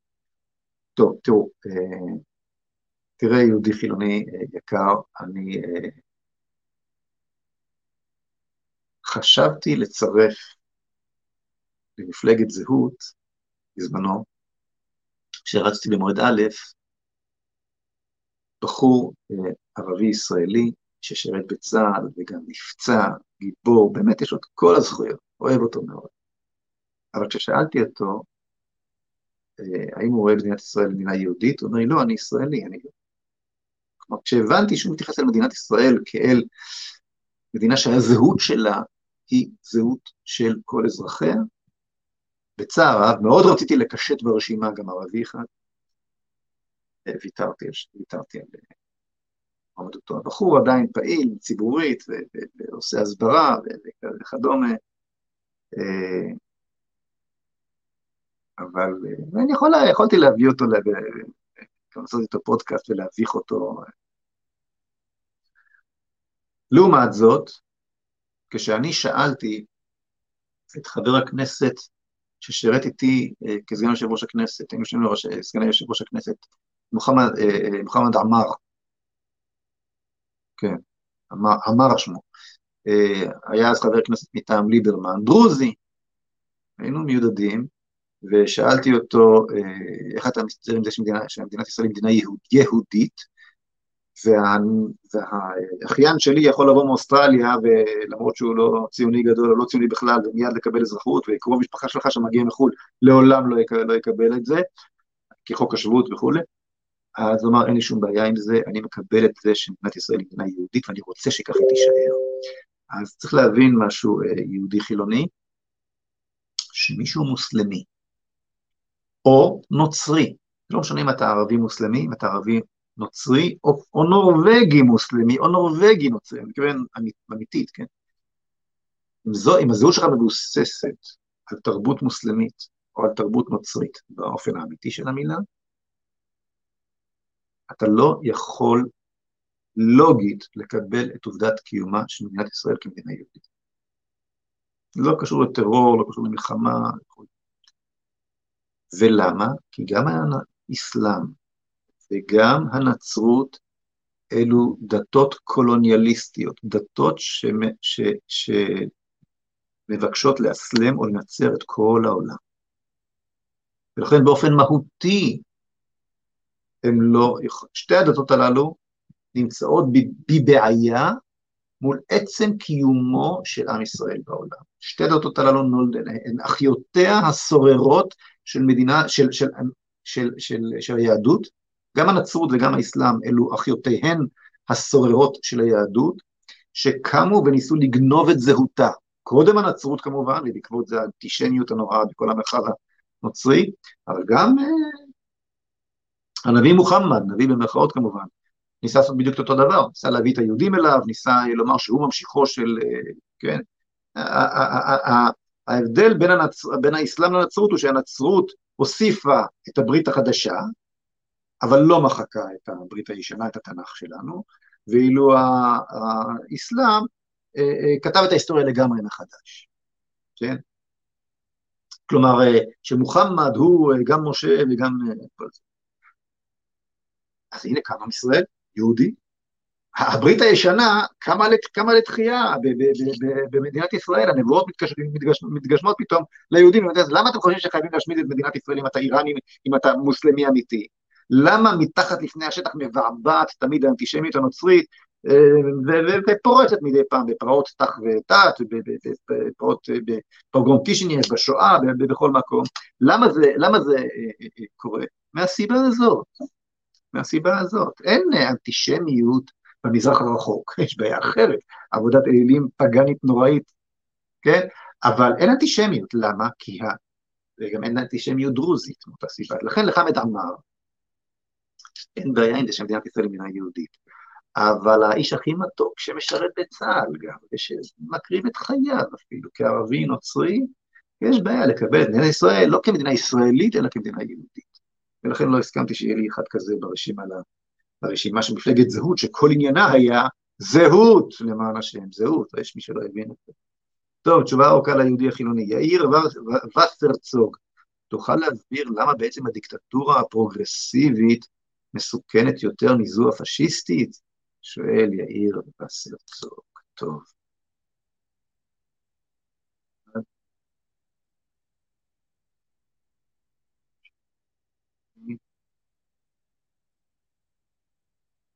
אוקיי, אני, אני, אני, אני ליאיר וסרצוג אני אענה עכשיו, אז אנחנו נעבור למאזין שמבקש לסוכן. אה, תראה יאיר,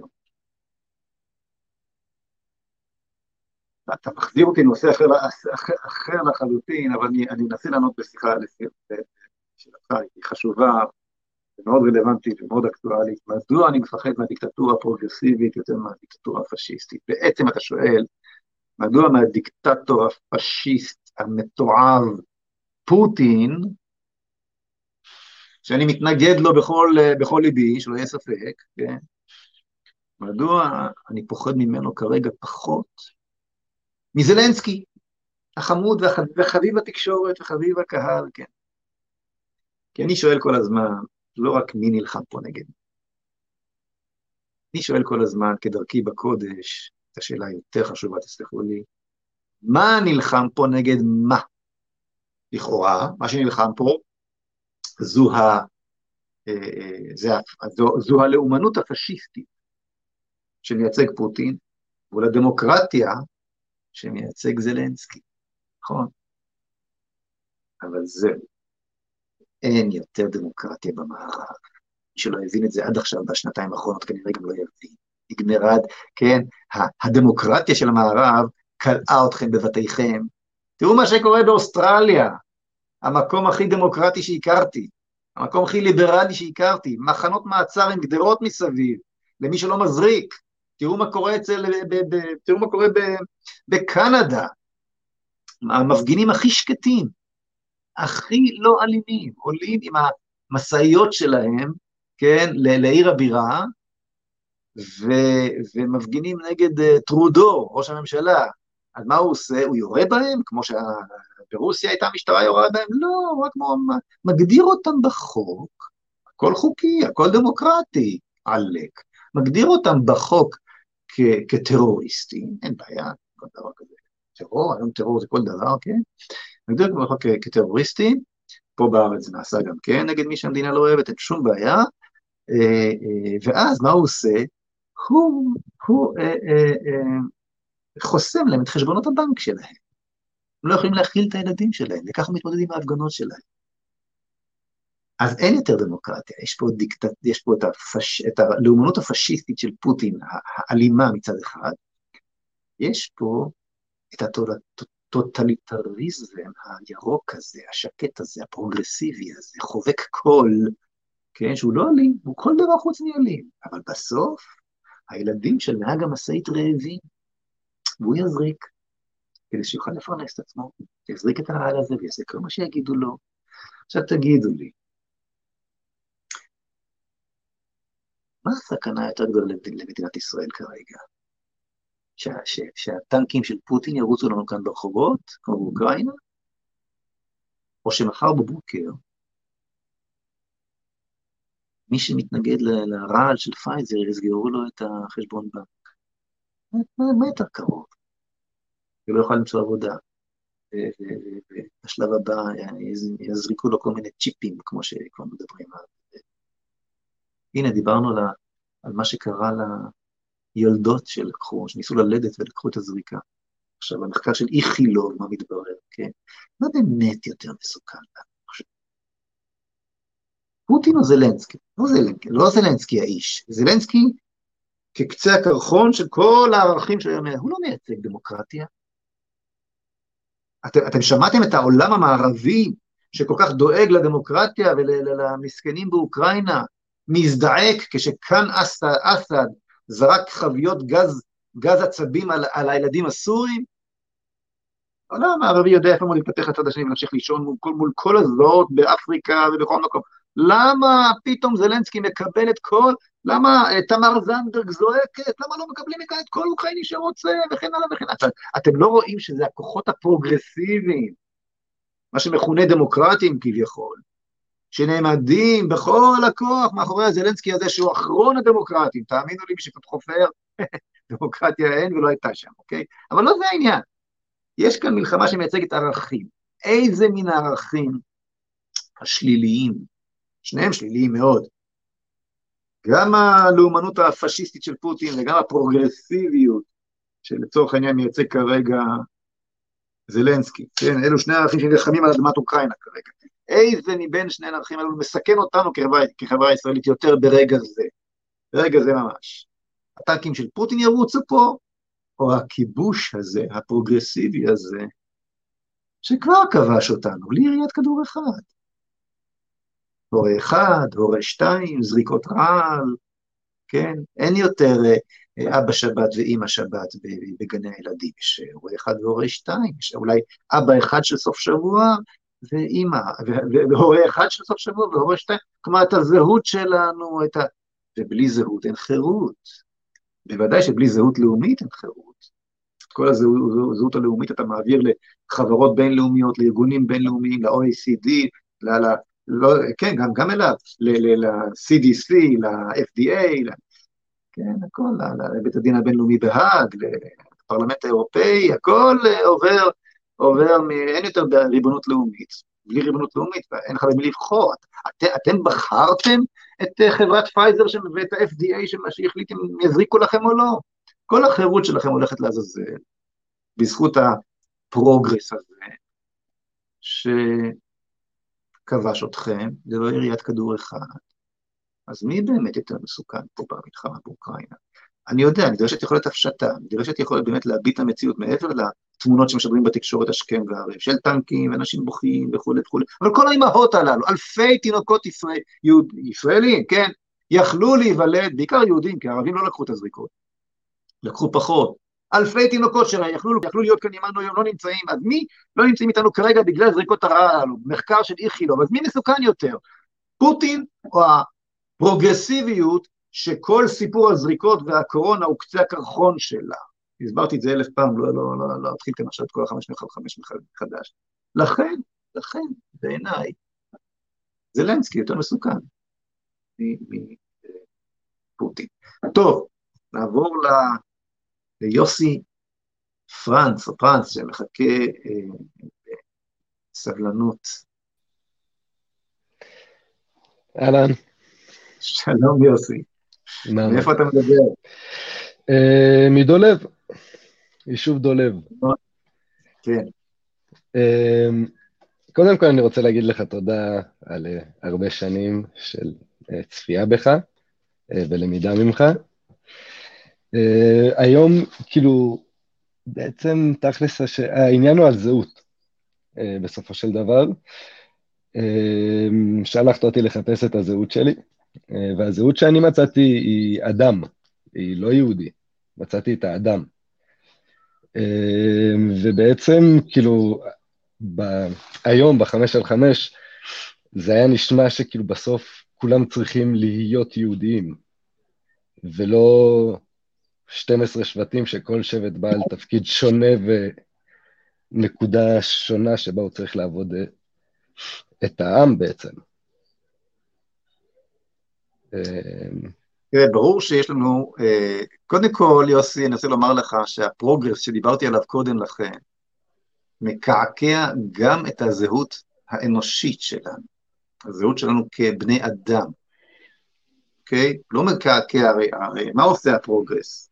הפרוגרס, כן, הפרוגרס לוקח ממך את הזהות הלאומית, כן?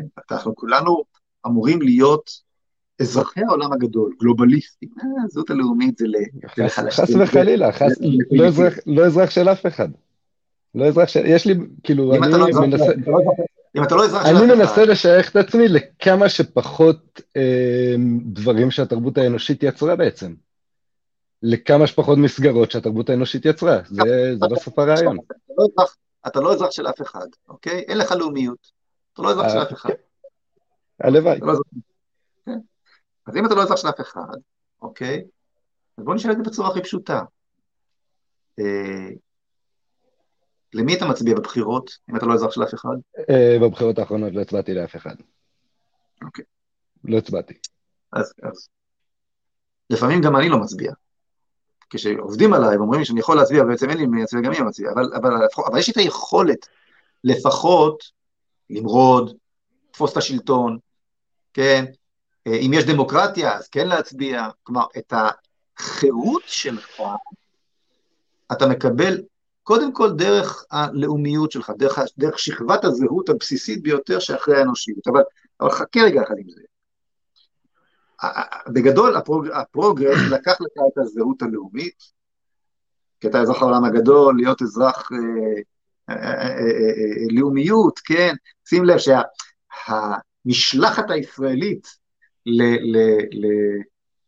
לוועידת האקלים הייתה השנייה בגודלה מכל המשלחות בעולם, למרות שישראל היא נדמה לי 0.3% מאוכלוסיית העולם, פחות או יותר כלום מאחוזי הפליטות, כמו שהם אומרים, כן?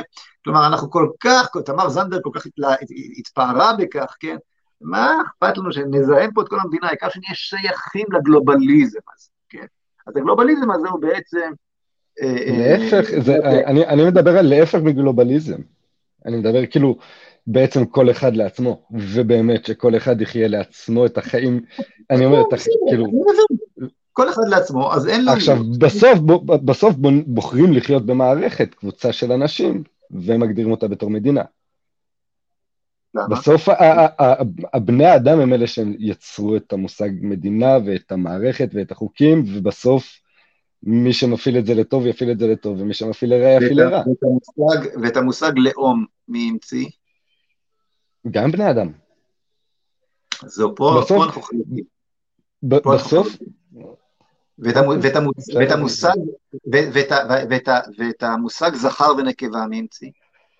אמ, זכר ונקבה, את המושג, את המושג, את המושג לא. בני לא, אדם, את המציאות, המציאות, המציאות היא אלוהית.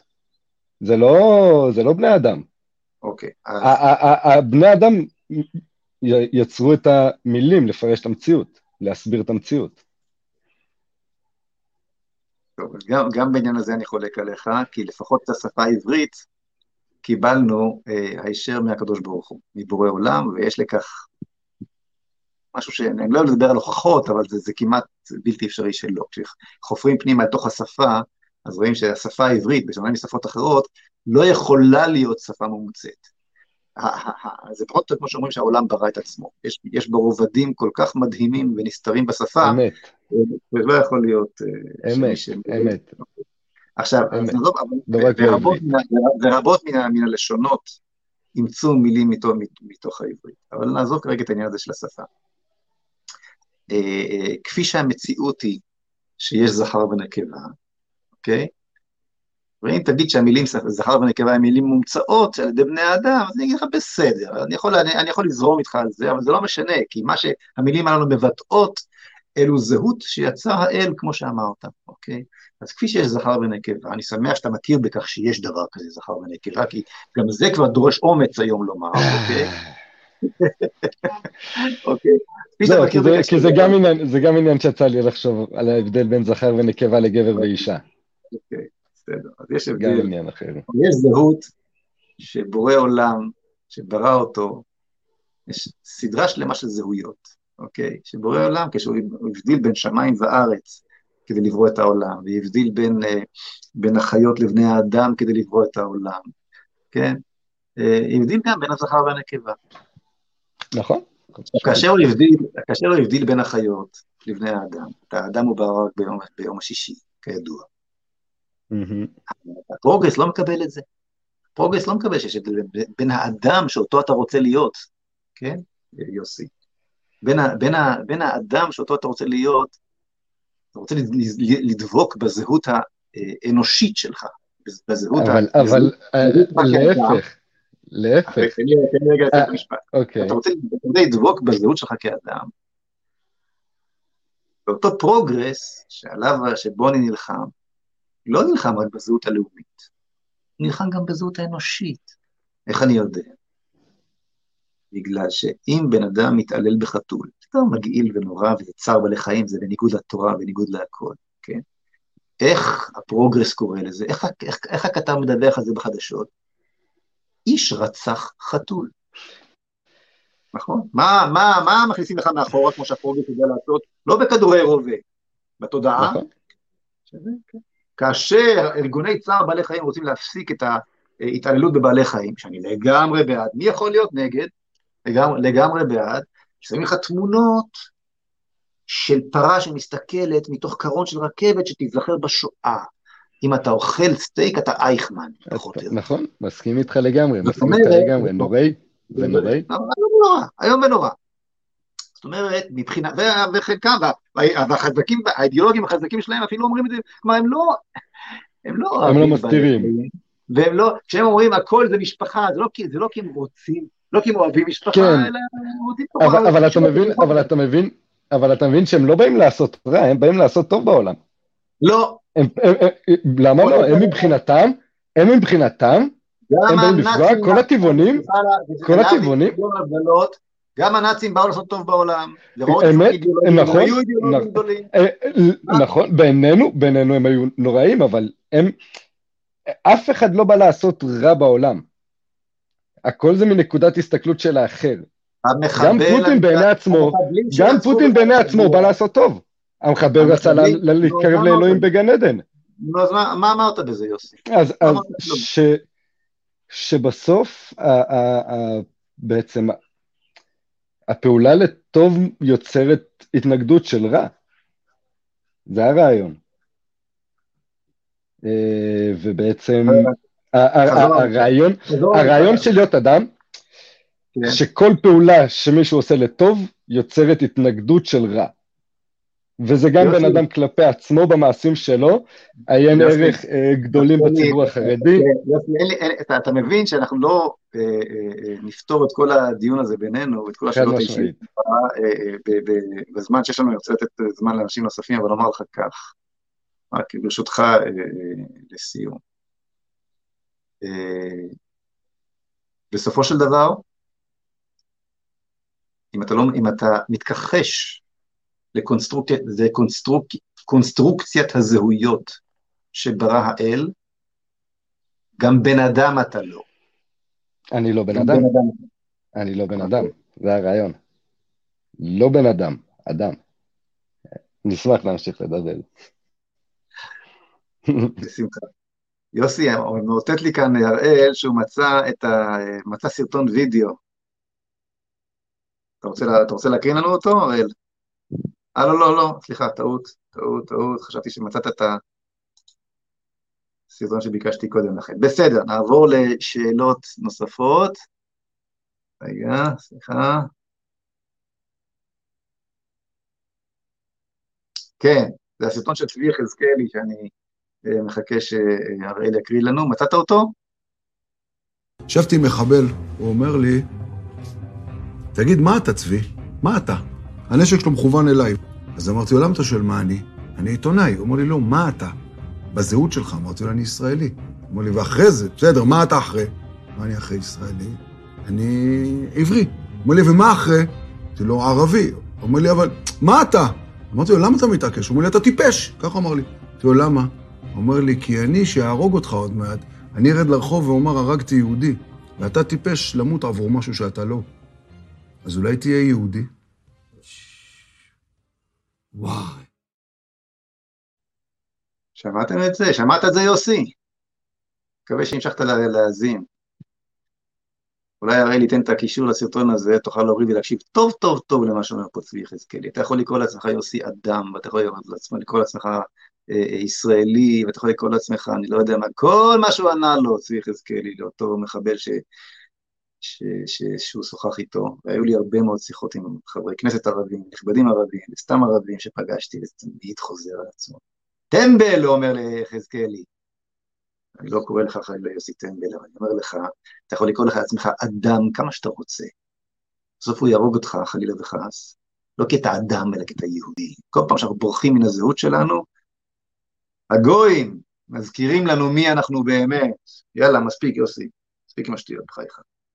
אתה יהודי, זאת הזהות שלך, כמו שהבנת שיש זהות uh, זכרית ונקבית, ויש זהות לאומית, אולי, אולי שאליה אתה אולי עדיין מתכחש, כי לא, הסכמנו, לא, לא הספקנו לפתח את הנושא.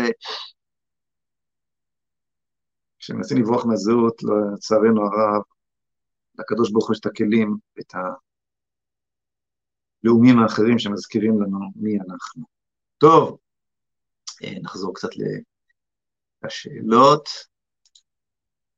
נרענן פה בשביל...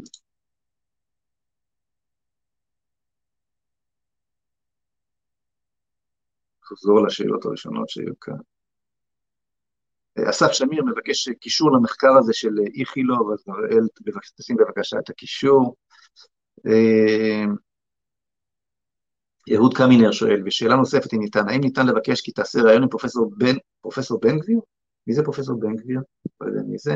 על ההיסטוריה של עם ישראל, בעיקר על התזה שלו על תקופת uh, חורבן הבית. טוב, אז uh, אהוד, יש לי הרגשה שהתבלבלת. הוא לא פרופסור אלא דוקטור, והשם שלו זה לא בן גביר, אלא מי שהיה חבר כנסת, ואחר כך נפסל באמת, ברח לי שמו, אני יודע על מי אתה מדבר, יכול להיות, תציע לו, אני אשמח לראיין אותו. אה, אה, אסף שמיר, מה שאמרת עכשיו על הנצרות, אתה צריך לקחת בחשבון שיש נוצרים שכן מקבלים את יהדותה של המדינה ואפילו דוחפים לזה, זה הזרם האוונגליסטי. אה, ברור חשוב, אסף, ברור חשוב מאוד אתה מעלה כאן, חוזר לנושא שאמרתי על היהדות ועל הנצרות והאסלאם. זה נכון שיש נוצרים, מה שנקרא ציוניים, אוונגליסטים, כאוהבי ישראל, אה, תומכי ישראל, ובאמת עושים הרבה מאוד בשביל, אה, בשבילנו, אבל אסף צריך להבין שכל האהבה שלהם, חסד לאומים חטאת, נאמר במקורותינו, אוקיי? הציעו לי המון כסף על האנגליסטים הללו, אגב. הייתי יכול להיות היום במקום אחר לחלוטין. אה, גם מהם לא הסכמתי לקבל דולר. והסיבה לכך היא שגם בתיאולוגיה של אוהבי ישראל הללו, יש בסופו של דבר את משיחם שמגיע על גב, אה, כלומר, מה ש... הלופ שהאוונגליסטים עושים בתיאולוגיה שלהם על מנת אה, אה, לזרום איתם, לזרום עם הציונות במדינת ישראל, הוא שמדינת ישראל בסופו של דבר תביא את משיחם. הגאולה שלהם תבוא כשאנחנו נקים את בית המקדש, ואז יבוא המשיח שלהם, ואז, אם לא נקבל את מלכותו, של משיכה, כולנו, כולנו, כולנו מחוסל. לא יודע אם בידי שמיים או בידי אדם, אבל כן. אז לאט לך, אסף, מי שאני מאמץ ב, ב, ב, בשתי ידיי, אלו מה שנקרא בני נוח.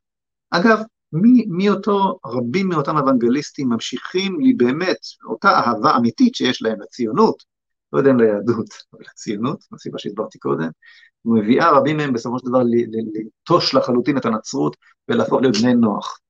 אנחנו לא רוצים אותם מתגיירים. אנחנו לא, היהדות היא לא, היא לא, היא לא דת אה, אה, קולוניאליסטית. לא רוצה שכל העולם, אנחנו לא רוצים שכל העולם יהיו יהודים, אנחנו רוצים שהם יהיו גויים טובים. מה זה אומר גויים טובים? גויים שמקבלים את שבע מצוות בני נוח, הם קוראים לעצמם בני נוח, וזה זרם שהולך וגדל. כל דבר שעדיין מחובר בשורשו לאותו משיח, כפי שהם קראו לו, אה, מבחינתנו לא רלוונטי. טוב, גבריאל מעייני, שלום לך גבריאל היקר. היי משה, שאמרת בעשר דקות האחרונות, אני שומע מהמראיינים ומהמרואיינים בערוץ 14. אני מניח שחסרה פה המילה מה, אני אקרא שוב. מה שאמרת בעשר, אה, כן, מה, ש... מה שאמרת בעשר דקות האחרונות, אני שומע בערוץ 14, אני מצטער, אה, גבריאל אני לא מקשיב בכלל לתקשורת, כולל ערוץ 14, אז לא שמעתי, אה, כולל עוזי דיין, גולדן, למה זה לא מחלחל לשני חברי כנסת זוטרים מהקואליציה? גבריאל, אני לא יודע לאיזה דברים מדבריי אתה, אתה מתייחס. אני מאוד רוצה לענות לך, אבל לא פירטת, כי חשבת שאני... קיצור חברים, תהיו מדויקים יותר בשאלות, אני אוכל להתייחס. אה, אהוד קמינר, שאלה נוספת, האם ניתן, האם, האם אם ניתן, כיצד תמשש, תממש, אני מניח הכוונה, את רעיון השוק החופשי תחת מדינה יהודית? מה זאת אומרת, אהוד, אה, אה, אהוד קמינר, רעיון השוק החופשי הוא, הוא רעיון יהודי, הוא קודם, כל, הוא קודם כל רעיון יהודי, והמצע שלנו מראה במפורש איך לעשות את זה אה, בלי סוף, נדלג קצת הלאה לעוד שאלות. אה, אוקיי, הנה מישהו שאפשר להתעמת בשאלתו. הראל שנקמן, שלום משה, קודם כל אני רוצה לומר שלא הצבעתי לממשלה הזאת, אני תומך בבנט, ובטח שלא בבר-לב, אבל אתה לא חושב, אתה לא חושב שלאור המצב הביטחוני שהוא כמעט מלחמה, ועלול להתפתח למלחמה, אתם לא חושבים שכדאי פחות לתקוף את הממשלה ואת בנט אחרי כל פיגוע? אני לא רוצה שהממשלה הזאת תיפול, לא, אומר, אני רוצה שהממשלה הזאת תיפול, אבל לא היום. אם הממשלה קורסת עכשיו, זה הבוסט הכי גדול שיש לטרור. אני יודע שיש גם, שגם השמאל תקף את נתניהו תוך כדי הפיגועים, אבל בואו נתמוך בהם עכשיו, ואחרי המלחמה נבוא איתם חשבון, ונאשים אותם כמו שבקרב, בקרב קודם מחסלים את האויב, ורק אחר כך מתפנים לפצועים. טוב, תראה, הראל, אה, אם אתה אומר שאתה תומך בבנט, אז למה אתה רוצה שהממשלה הזאת תיפול? לא בדיוק הבנתי.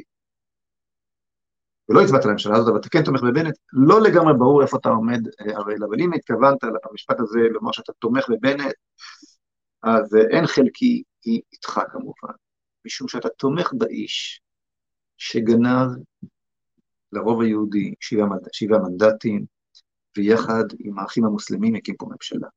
זה מה שאתה, זה מה שאתה תומך. אתה, תומך במדינת כל אזרחיה בכפייה, שזה מה שעשה פה, זה מה שעשה פה בנט. את השקר הכי מטורף שהיה אי פעם בחברה הישראלית. אם אתה אומר לי, כן, אבל עכשיו מלחמה, ועכשיו צריכים להתאחד וכולי וכולי, אז תראה, נכון, עכשיו מלחמה, אבל יש מלחמה ויש מלחמה. יש מלחמה כמו מלחמת יום כיפור, יש מלחמה כמו מלחמת, כמו מלחמת השחרור, שבה באמת אין זמן, אין את המרחב לטפל טיפול שורש. מה לעשות? עם זה אני מסכים איתך, אבל לא זו המלחמה שיש, שקורית עכשיו. המלחמה שקורית עכשיו היא מלחמה של דקירות.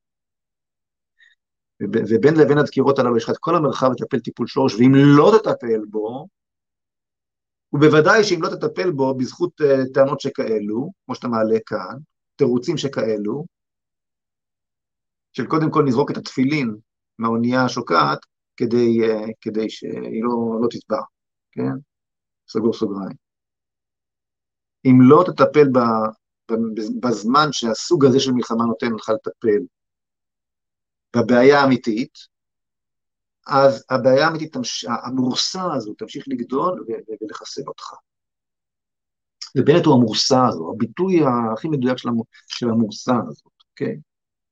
אה, ולכן חייבים לטפל בו עכשיו. וההאזנה וההקשבה ל... יש מצבים שדווקא בהם יש האזנה למה שאתה אומר, אתה לא יכול לומר אותה בשום זמן אחר. הציבור לא מבין על מה אתה מדבר. לדוגמה, אה, אה, אה, הזכות לשאת נשק. בזמן רגוע, בזמן שאין התקפות רצח של ערבים מיום ליום וכן הלאה, מה? כולם פה הסתובבו עם נשק, מה יהיה, פפו פפה. אז אתה חוזר עכשיו, אומר, חבר'ה, דיברנו איתכם, בחור שמשתחרר מהצבא, צריך את הזכות לשאת נשק. יכול לשאת נשק, כן? וזה יוביל ביטחון. את רוב, ה, את רוב מעשי הרצח שהיו אה, לאחרונה, מי שעצר היה אזרחים עם נשק. אז, אז היום תדבר על זה, כי היום, כי היום האוזן כרויה. אז כן, היום תדבר על השורש של הבעיה, שמי שמייצג אותה יותר מכל אחד אחר, זה הבחור עם הכיפונת על הראש, שנתן את, נתן את הקולות של, שרוצים פה מדינה יהודית, למי שרוצה פה מדינת כל אזרחיה. הוא שורש הבעיה, הוא הנציג הכי בולט של הבעיה עכשיו. אתה רוצה שאני עכשיו, בתירוץ, בתירוץ יפיופי כזה של שעת חירום, שאני עכשיו לא אטפל בבעיה? חייך הראל שנקמן. היי, טוב, יש פה, יש פה עוד הרבה שאלות, אתם תסלחו לי, אני אעצור כאן.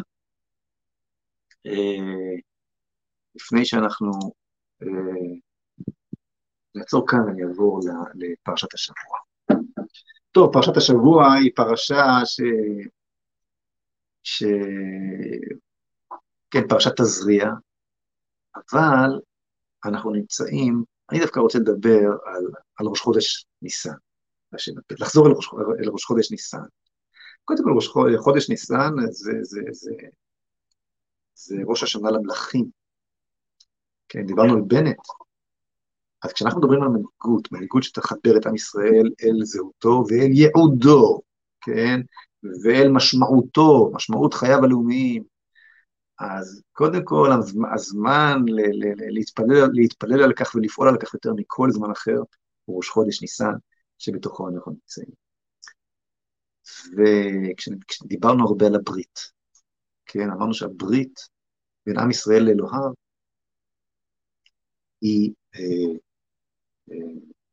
שורש הזהות שלה. הרחבנו על כך הרבה היום. והברית הזאת באופן מעשי באה בחייו של היהודי בשני אופנים. אחד, זו ברית המילה. אבל ברית המילה, כלומר, ברית המילה היא הברית האישית של האדם היהודי, כן? של האינדיבידואל היהודי. הברית האישית שבו הוא מתחבר לזהות היהודית שלו. ומביא לידי ביטוי את הזהות היהודית שלו. ואיך אנחנו מביאים לידי ביטוי את הזהות היהודית הלאומית שלנו? איפה הברית הזאת נמצאת באופן אישי אצל כל אחד ואחד מאיתנו? בליל הסדר של פסח. מה זה ליל הסדר? ליל הסדר זה תזכורת למשהו, לברית, שהפסקנו לקיים אותה לפני אלפיים שנה. ליל הסדר, פסח, כן, פסח. מה זה פסח? פסח זה קורבן הפסח. סתם, המילה פסח, משמעותו קורבן הפסח. קורבן הפסח שהקריבו אבותינו עוד במצרים, לפני שנגאלו ממצרים, והוא הביא לידי ביטוי את הברית שהם כרתו עם אלוהי ישראל רגע לפני שהם יוצאים ממצרים. נרחיב עליו אולי לפני החג עצמו, למה דווקא כך, אבל קורבן הפסח הוא, הוא, הוא, הוא הברית הלאומית. שתי הבריתות הללו, הלאומית והאישית, הן הדוגמה הבולטת ביותר לתורה שהפכה להיות חלק בלתי נפרד מהתרבות שלנו, ובזכותה שמענו על הזהות שלנו. כן? כולם עושים ברית מילה, חוץ מכמה מטורללים. כולם עושים ליל הסדר, נכון? הפקקים, ערב חג, רצים אל הדודה, רצים אל הסבתא, ליל הסדר, ליל הסדר, מה זה הסיפור הזה של ליל הסדר? ותרו על זה. לא, ליל הסדר זה היילייט של החגים, כן, כולם ביחד, משפחות, קבוצות. אבל צריך לזכור שהסיפור האמיתי של ליל הסדר זה קורבן הפסח. כלומר, הברית הלאומית, הש... החוזה שיש לעם ישראל, זה קורבן הפסח. באופן אישי כל אחד ואחד מאיתנו חותם למטה בברית המילה. ברית קורבן הפסח, ברית המילה, אלו שתי המצוות היחידות שמי שלא מקיים אותן חייב כרת. זה העונש הכי חמור ביהדות. יש הרבה מצוות שמי ש... יש הרבה מצוות לא תעשה, שמי שעובר עליהן חייב כרת. אבל מצוות עשה שמי שעובר עליהן חייב כרת, אלו רק שתי המצוות הללו, אנחנו אומרים בהגדה של פסח, ואומר לך בדמי חיי, ואומר לך בדמי חיי, כשאנחנו קוראים בהגדה פעמיים, מה זה הדבר הזה שמחיה אותנו פעמיים? שהתערב להם דם המילה בדם קורבן הפסח. אלו שתי הברית, שני היסודות הללו, הברית הלאומית והברית הפרטית. עכשיו כשאנחנו נכנסים לראש חודש ניסן, יש לנו עוד שבועיים בסך הכל, כן? אה, עד ליל הסדר, שנזכה בעזרת אנחנו צריכים לעבוד על זה, קשה, לצלצל בכל הפעמונים. אולי אה, הממשלה שלך, הבחור הזה שאתה אוהב, זה ששאל קודם, השואל האחרון, הבחור הזה שיושב ככה, שהתיישב כרגע על כסף ראש הממשלה, יאשר לנו סוף סוף להקריב קורבן פסח בהר הבית, מה אתה אומר? מה אתם אומרים? הוא יאשר אה, שזה שיתיישב על ראש כס ראש הממשלה, להקריב סוף סוף, לחדש את הברית הלאומית עם הקדוש ברוך הוא, לא צריך אפילו בית מקדש בשביל זה, רק הר הבית, ויש לנו אותו. אה, להקריב את קורבן הפסח, לשבת חבורות חבורות בירושלים, סביב קורבן הפסח, לא סביב, לא סביב השולחן שלנו בבית, אלא בירושלים, סביב, ה, סביב הצלי הזה של קורבן הפסח, ולחדש את, אה, את הברית הלאומית. בעזרת השם, נזכה עוד השנה לעשות זאת. שבת שלום.